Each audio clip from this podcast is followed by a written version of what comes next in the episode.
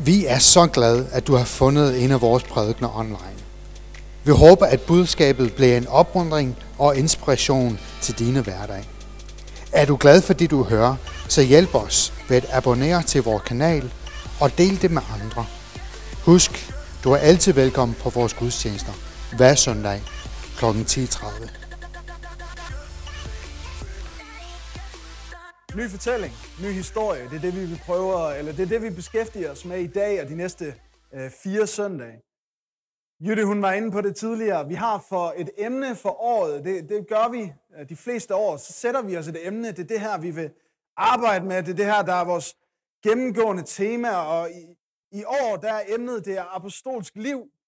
Øhm, Jytte var så pæn at sige, at øh, hvis du ikke vidste det, så kan du jo rense dig selv. Øhm, det hænger heroppe. Det er Apostlenes Gerninger 2, 42-47, hvor vi læser om den tidlige kirke, og alt det, de har gang i. Og noget af det, vi, vi kiggede på, og vi, vi sådan tænkte på, da vi sad og forberedte det her emne, og alle temaerne for i år. Vi snakker om, hvad var det egentlig, der var så specielt? Hvad var det, der trak folk til? Altså, hvad var det, disciplene sagde? Hvad var det, Jesus sagde, der fik folk til at vende hovedet? Der, hvor de ikke bare var, Nå, men det har vi hørt før. Men hvor han enten sagde noget, der var splinter nyt, kom med en helt ny fortælling, eller tog det, der allerede var kendt, tog det, der var almen viden, og sagde, I har hørt det sagt. Bjergprædiken, Matthæus, kapitel 5-7. Men jeg siger jer. Hvad er den her nye fortælling? Og det er det, vi vil prøve at kaste os, kaste os ud i og ud over her de næste søndag. Hvad er vores fortælling i Esbjerg? Hvad er din fortælling? Hvad er det, som dit liv, vores liv, vores menighed fortæller? Er det noget nyt? Er det noget frisk? Eller er det bare same old? Det vi kender, det vi forventer, Nå, men det er sådan, de kristne er. Åh ja, men der kommer jo ikke noget specielt fra Esbjerg. Hvad er vores fortælling? Du kan bare øh, slå op på PowerPointen. Men øh, jeg vil bare lige bede, og så vil jeg kaste mig ud i det. Her kommer vær med os den her dag. Her, som det er, vi beskæftiger os med fortælling. Vi ved, at det er dig, der skriver historiens gang. Du er the author. Du er skribenten til alt det, vi har gang i. Så her må vi, må vi kunne tune os ind på det, du vil, det, du ønsker, det, der er dit hjerte. Og herre, må de her næste søndag, må det kunne inspirere os og opmuntre os og opflamme os til at leve et liv, der fortæller en historie, der er værd at høre på, som er værd at huske, og som er værd at følge efter. Det beder jeg dig for, her. Amen. Amen. Godt. Jamen, øhm, i dag kommer det til at handle om romkugler. Og hvis, øhm, hvis du ikke kan lide dem, så synes jeg også, du skal tage og rense af dig selv. Det er, det er måske det... Ja. Vi, har, vi, har, vi beder og lægger hånd på her bagefter for alle, der ikke kan lide romkugler. Det, øh, I tror, jeg joker.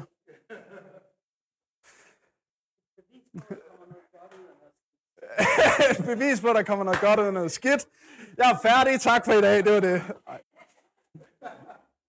Carpe diem. For dem af jer, der kan lidt latinsk, så kan I jo sidde og mundre jer over det. Um, og ellers så kommer jeg tilbage til det. Carpe diem. Grib romkuglen. En dag, der um, sad vi på universitetet, min uh, studiegruppe og jeg, øh, cirka 5-6 år siden. Øhm, og en af, en af mine medstuderende havde romkugler med. Vi, er f- vi var fem i gruppen, men den dag var vi kun fire. Øh, så han kom med fem romkugler. Og vi fik en romkugle hver. Og så stod der en romkugle der på, midt på bordet. Og efter vi ligesom havde fået vores romkugle, og vi var tilbage til arbejdet, så stoppede jeg. Og så fortalte jeg dem en historie. Og den historie vil jeg så også fortælle jer nu, så I får sådan to i en, sådan inception, øh, for dem, der er sådan lidt øh, popkulturreference og forstår sådan en. Da jeg var en knægt, 8 år gammel, cirka, der var der en pige, der havde taget kiks med til klassen. Og det var, det var de gode kiks. I ved, kiks, chokoladecreme, kiks. Og det var ikke, det var ikke alt for sprød sådan, så når man bed ned i den, så smuldrede det. Men det var heller ikke alt sådan, det var ikke blød og klam. Den var lige rigtig. Det var en god kiks. Og vi fik en kiks hver, og så fik jeg øje på det. Der var en i overskud. Der lå en op på lærerens bord. Vi har fået hver vores kiks, og så skulle vi ligesom videre til den næste aktivitet. Jeg ved ikke lige, hvad det var. Men der var ikke nogen, der holdt øje med kiksen. Og jeg kunne, jeg kunne... Den havde en krog i kødet. Og jeg kan høre, Matt han godt ved, hvor den er på vej hen, den her. Da det var, jeg fortalte den her historie til mine øh, studiekammerater, der ved jeg, en af dem, der fik jeg lige øjenkontakt. Og I ved det der, når der er et eller andet, der begynder at gå op for folk. Sådan. Ah. Så jeg er i klasselokalet, der er ikke nogen, der holder øje med mig. Der er ikke nogen, der holder øje med kiksen, udover mig. Par hurtige skridt, og jeg har fat i den forbudte frugt.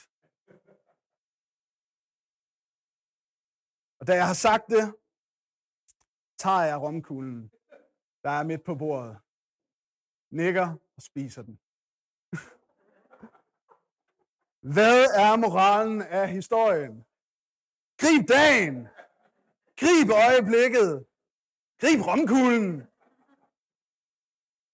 Den er bedre i dag, end den er i morgen. Og du ved ikke, hvor lang tid du har. Så grib øjeblikket. Rumkuglen smager bedre frisk.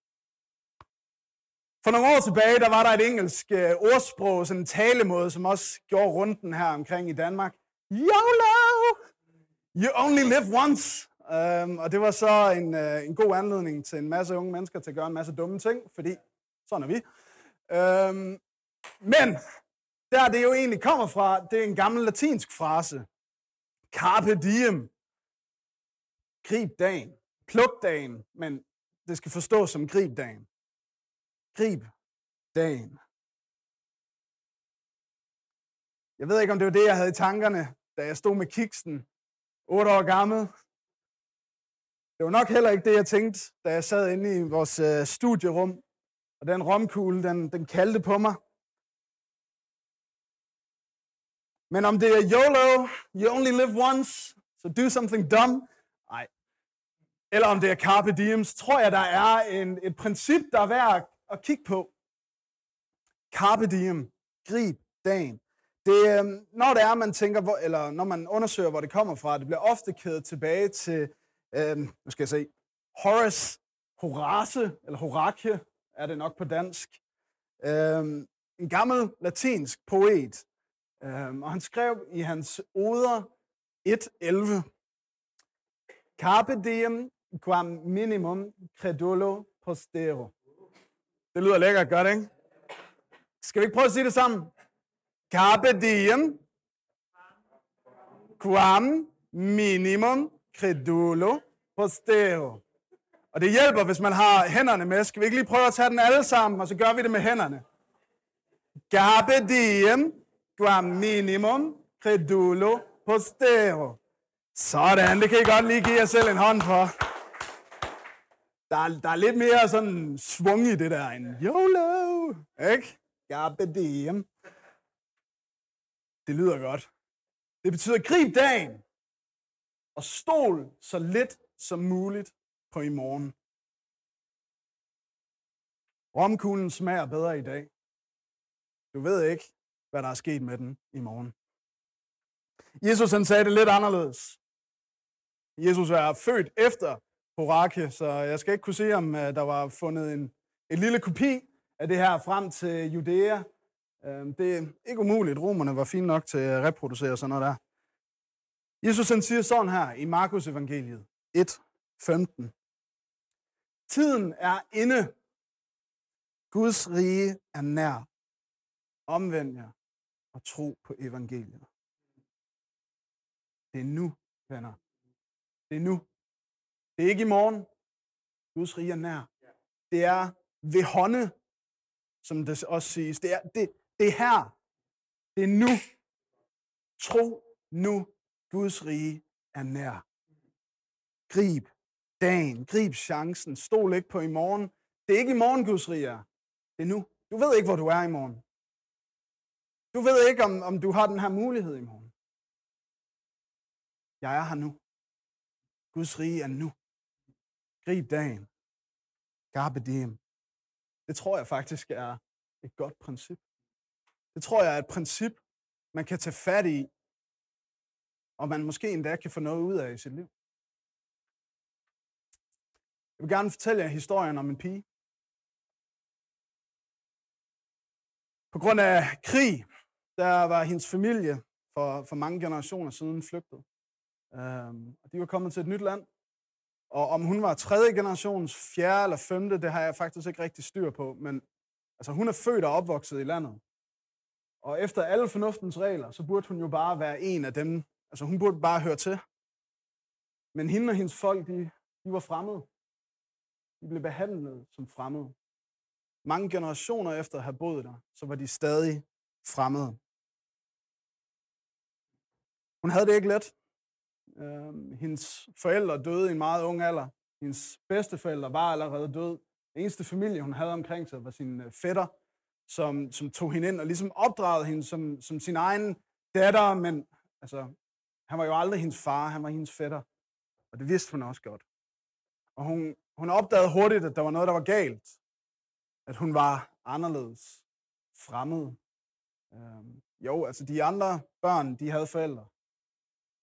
Men de andre børns forældre ville heller ikke lade, lade deres unger lege med hende.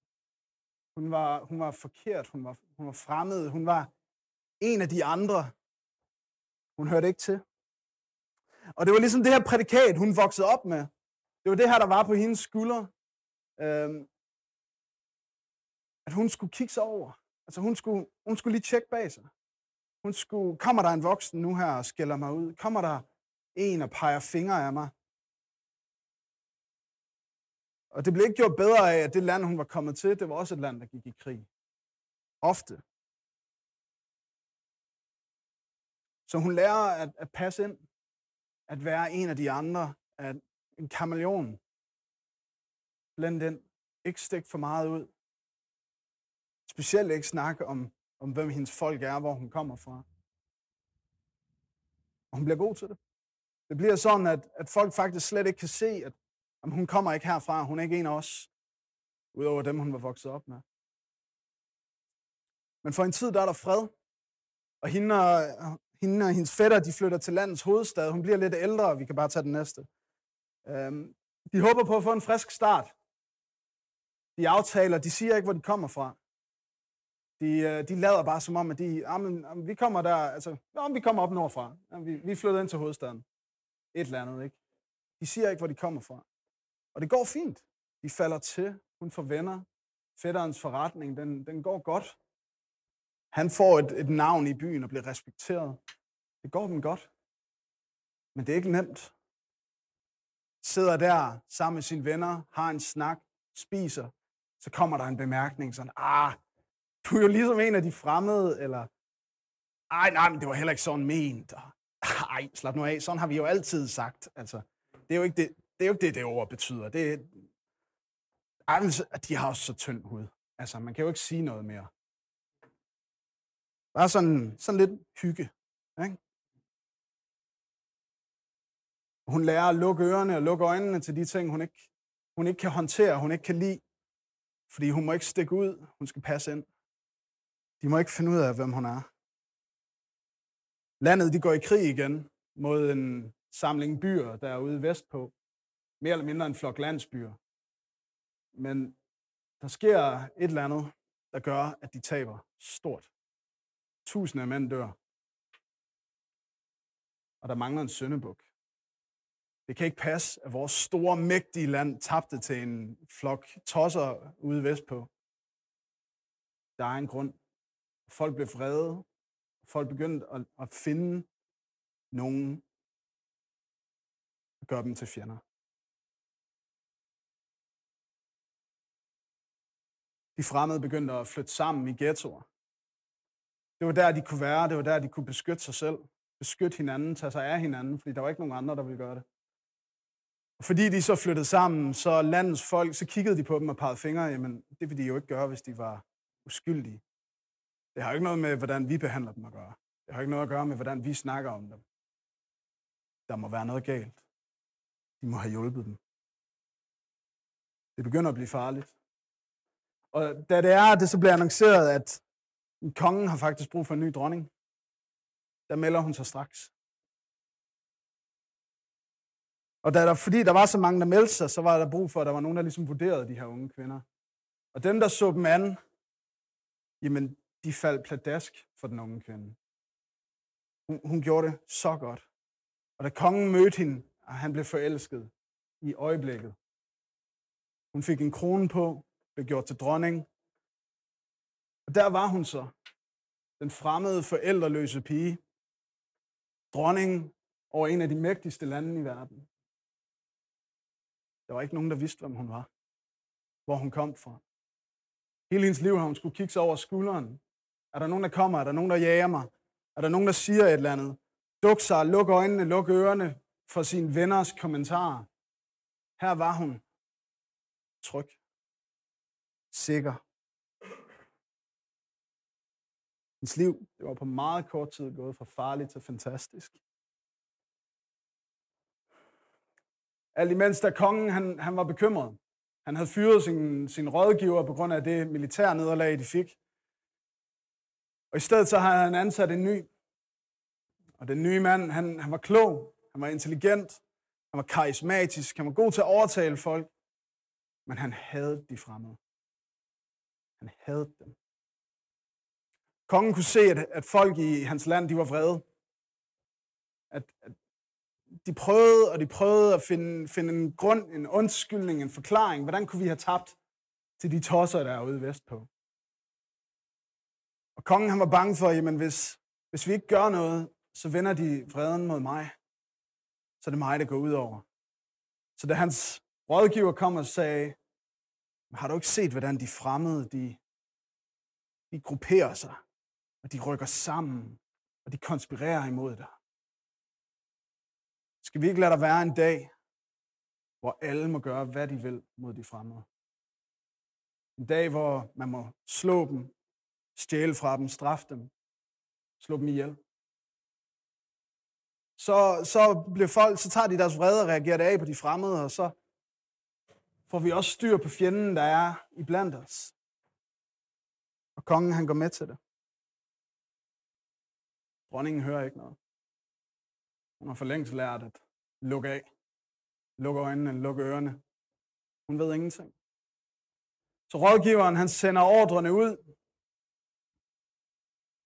At på en bestemt dag, der skal det her ske. Og det er først, da, da hendes fætter på en måde får gjort opmærksom på det her, at dronningen ser, at der er noget galt. Og igennem en budbringer, der får fætteren sagt, hvis du ikke gør noget nu, så dør vi alle sammen. De vil slå os ihjel. Det kan godt være, at du er sikker. Men din slægt, din familie, dit folk, vi forsvinder. Så hvad gør hun? Hele sit liv, der har hun været den anden, den fremmede. Og det var først, da det var, hun lærte at holde sin mund. Lærte ikke at sige, hvem hun var. Lærte at passe ind. At det blev bedre. Og hun er nu, på grund af, at hun lærte at passe sig ind, er hun kommet i en situation, hvor det er, hun, hun faktisk er sikker. Hun er tryg. Hun har det godt. Skal hun ofre eller risikerer at ofre alt det. Hvad gør hun? Hun har et øjeblik. Det sker snart. Og hun ved, hvor kongen er lige nu, men hun ved ikke, hvor kongen er i morgen. Dagen efter. Om han er ude at inspicere herren, om han er på jagt, om han rejser rundt i provinserne. Hun ved ikke, hvor kongen er i morgen. Så griber hun dagen. Carpe diem, quam minimum credulo postero. Stol ikke på i morgen.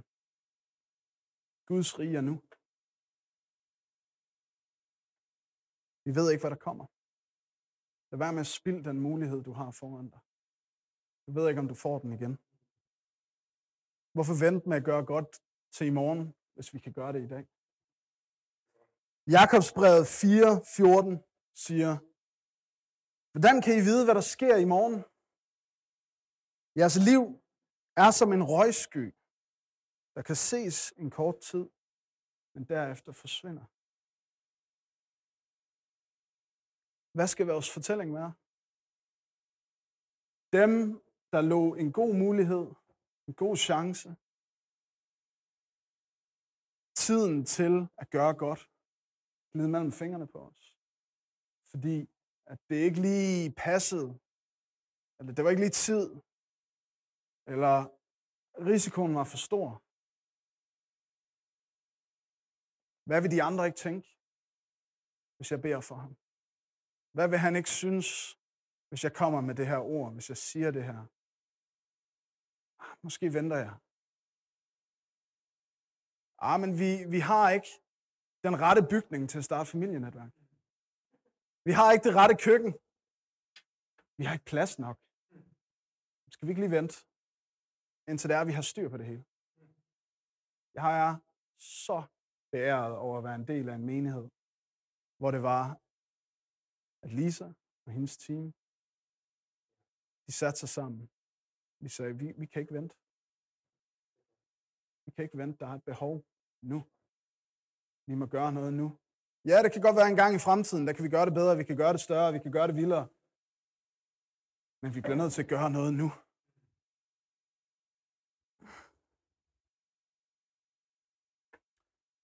Dronningen Esther, som de fleste af jer nok har regnet ud efterhånden, hun valgte at gribe ind. Hun satte og hun gjorde hendes. Resten, det, det kan man læse i Esters bog øh, i det gamle testamente. Hvad gør vi? Der, vi, det er få af os, der kommer til at stå i en situation, hvor det er, om vi griber dagen, om vi griber øjeblikket, eller ej, det har en impact på en hel folks skæbne, liv eller død. Men der er ret mange af os, der kan stå med et enkelt liv i hånden. Vælger vi at sige undskyld? Vælger vi at sige, jeg tilgiver dig? Vælger vi at gå ind ved siden af og hjælpe vores nabo? Det, det er ikke altid, at det bliver så, så stort, så episk en fortælling. Nogle gange er vores liv bare lidt simplere. Og måske fordi det er så simpelt, og så er så let, og er så lavt, så kan vi sige, at det er ikke vigtigt, om jeg gør det. Ah, men jeg kan vente til i morgen. Der, der er jo ikke noget, der haster. Men du ved ikke, hvad der sker i morgen. Guds rige er nu.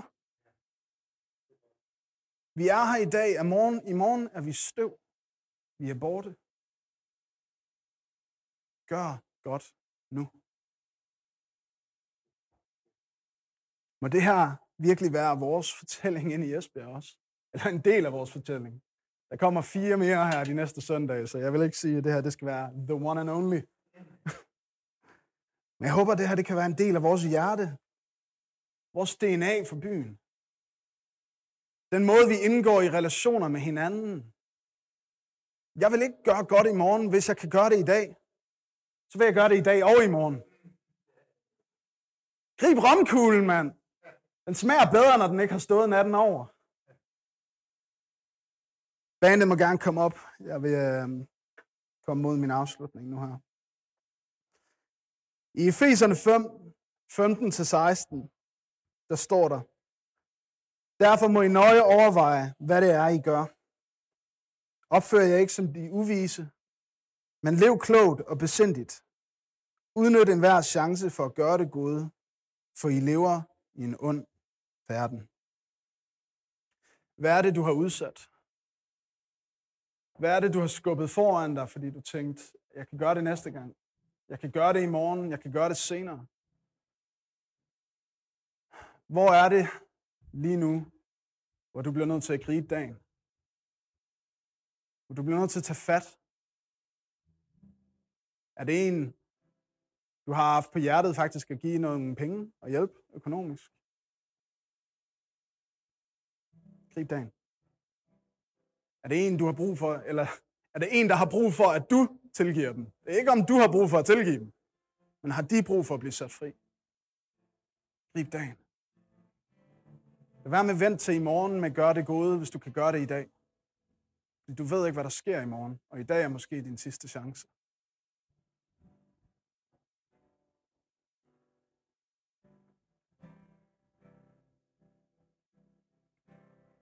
Jeg vil bare stille det her simple spørgsmål. Matt, han, han klemmer lidt på sin guitar, jeg vil bare stille det her spørgsmål. Og så lige lade dig gå en lille stund. Sådan der, vi alle sammen kan tænke over det. Hvad er en ting, som du har udskudt? Du har ventet med, du har sagt, at jeg kan gøre det næste gang, jeg kan gøre det i morgen. Men hvor du ved, det rigtige, det vise, det retfærdige og det gode, det er at gribe det i dag. Bare tænk på én ting.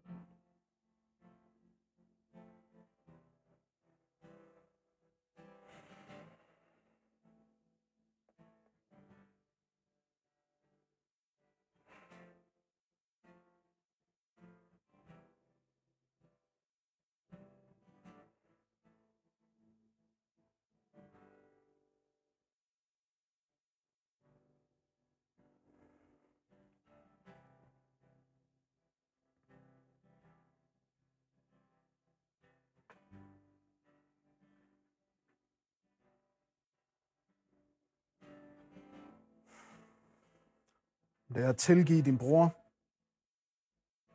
Om det er at bede for din kollega. Om det er at starte en samtale med kassedamen ned i Netto. Du har tænkt på det et par gange. Hvad end det er, Gud han lægger dig på hjertet lige nu, at du skal hjem og tage fat i, hvor du skal gribe dagen, så hold det i hånden. Jeg vil lige bede for os. Herre, der kan være så mange grunde til, at vi skubber det her foran os.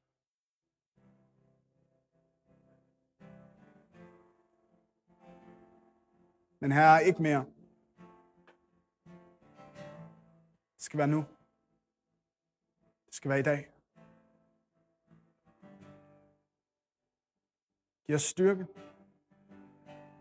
Giv os mod.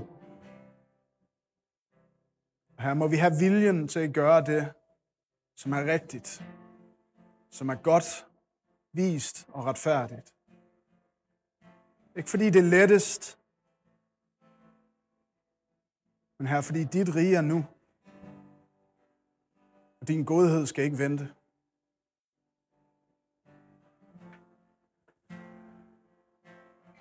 Og hvis du sidder her i dag, og du ikke, øhm, du ikke lige helt ved, hvor du er hen med Gud. Du ikke lige ved, hvor du er i din tro.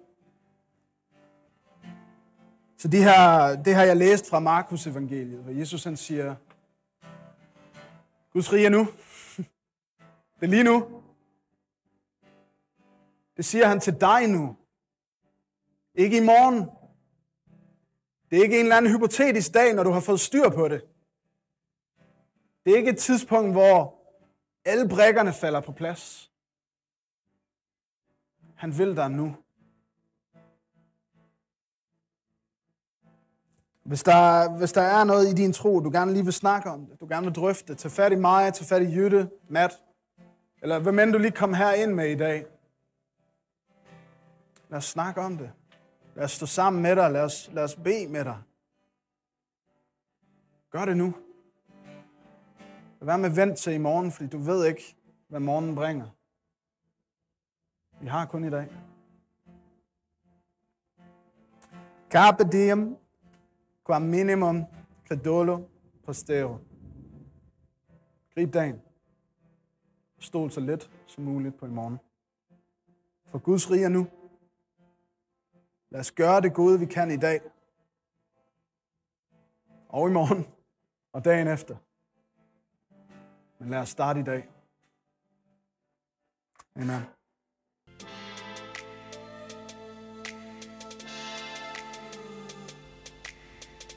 Hey, tusind tak, fordi du har lyttet til en af vores prædikner.